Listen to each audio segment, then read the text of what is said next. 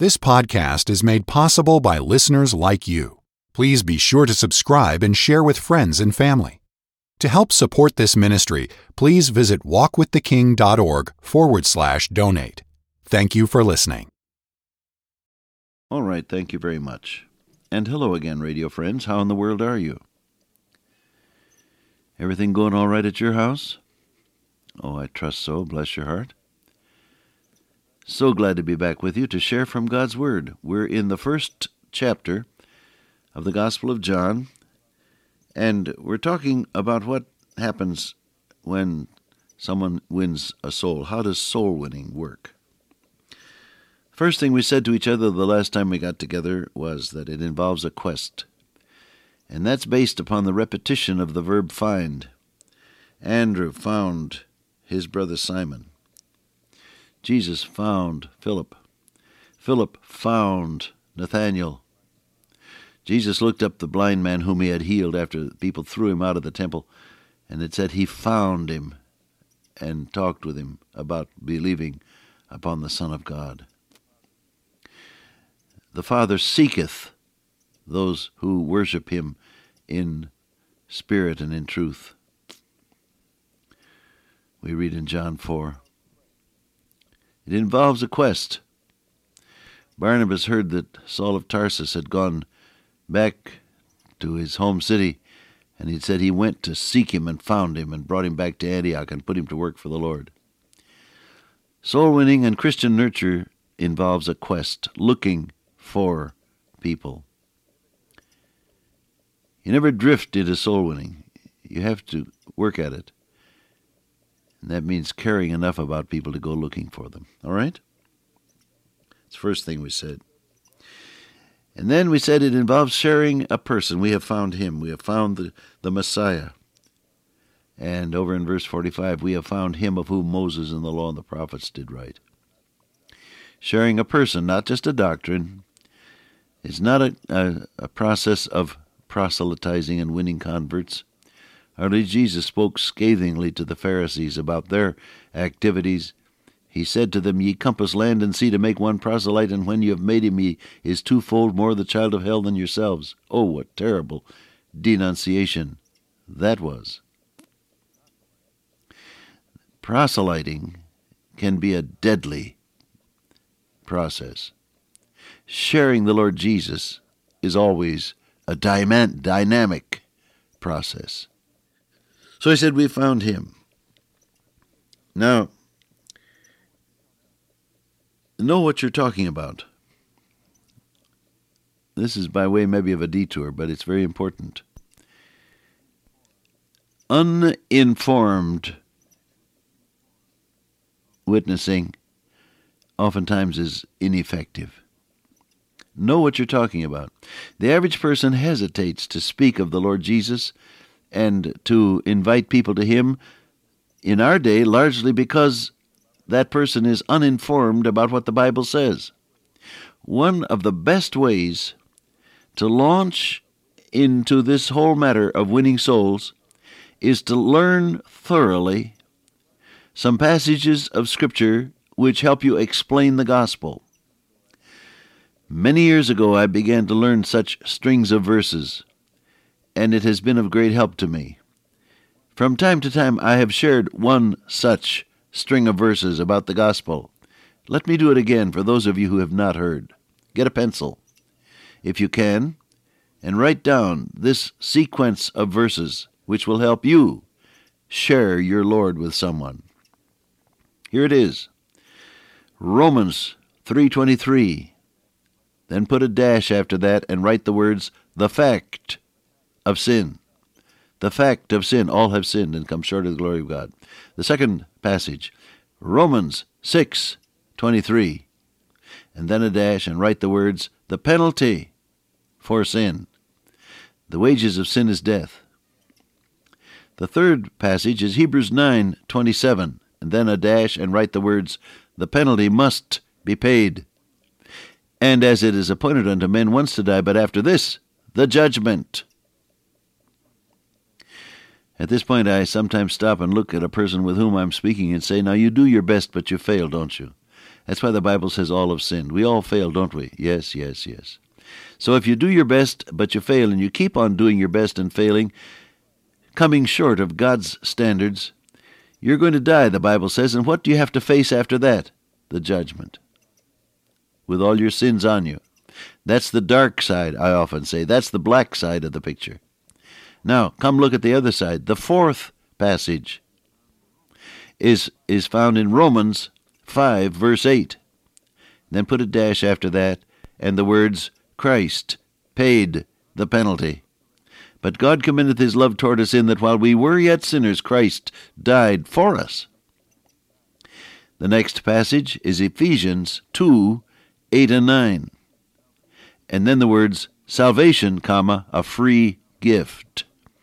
Salvation, a free gift.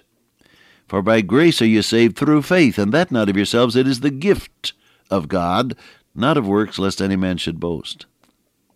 The final verse in this string of verses is John 1 12. And then the words, A gift must be received. The gift must be received.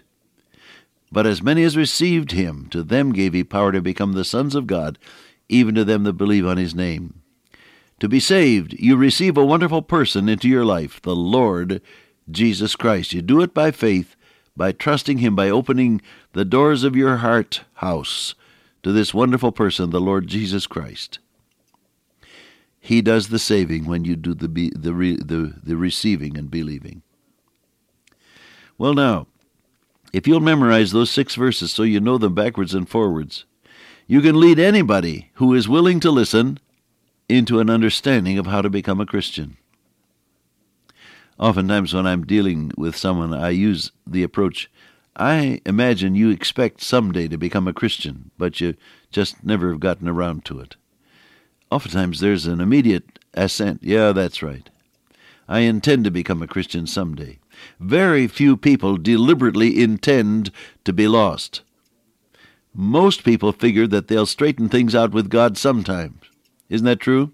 So I use that approach. I suppose that you intend to become a Christian someday, but you've never gotten around to it. Then I ask this question If you did want to become a Christian, would you know how? And oftentimes the individual will look at me thoughtfully and say, No, I don't think I do. And at that point, I'll say, Well, let me show you in the next few seconds how you can become a Christian. You want me to do that? Yes, they do. And so I'll, I'll use these verses ordinarily because I know them so well. I'll open the Bible to the passage and I'll turn it to the uh, person sitting with me so that it's upside down to me but right side up to them. And I'll say, now read that verse. Romans 3:23 For all have sinned and come short of the glory of God. What does that say about you and me? We're sinners. All have sinned. Yes, that's the fact of sin. And I'll go through that series of passages one by one with this individual. And when you come down to the final verse, John 1:12, as many as received him, you're able to say, now, you know what it's all about. Uh, do you want to receive this wonderful person into your life? And so often, thank God, so often through the years, people have said, Yes, I do. And we would pray together, and the Lord Jesus Christ would come into that life. Now, I've, I've shown you, taken a few minutes here, how this works. You have to know what you're talking about. You don't have to know everything, but you have to know something. In this case, they said, We've found the Messiah. And Philip said, We have found him of whom Moses, in the law and the prophets, did write. He knew his Old Testament scriptures, and he immediately began to think of all those different messianic prophecies that were given Moses said, A prophet like unto me shall the Lord your God raise up, him shall ye hear. A prophecy of the coming Messiah, the Lord Jesus Christ. All of the different prophets, the, his manner of birth, his lineage, his, his birthplace, all of these things were foretold by the prophets. And so Philip says, Here is somebody that fulfills the prophecies. He knew what he was talking about. Let me emphasize that with you, beloved.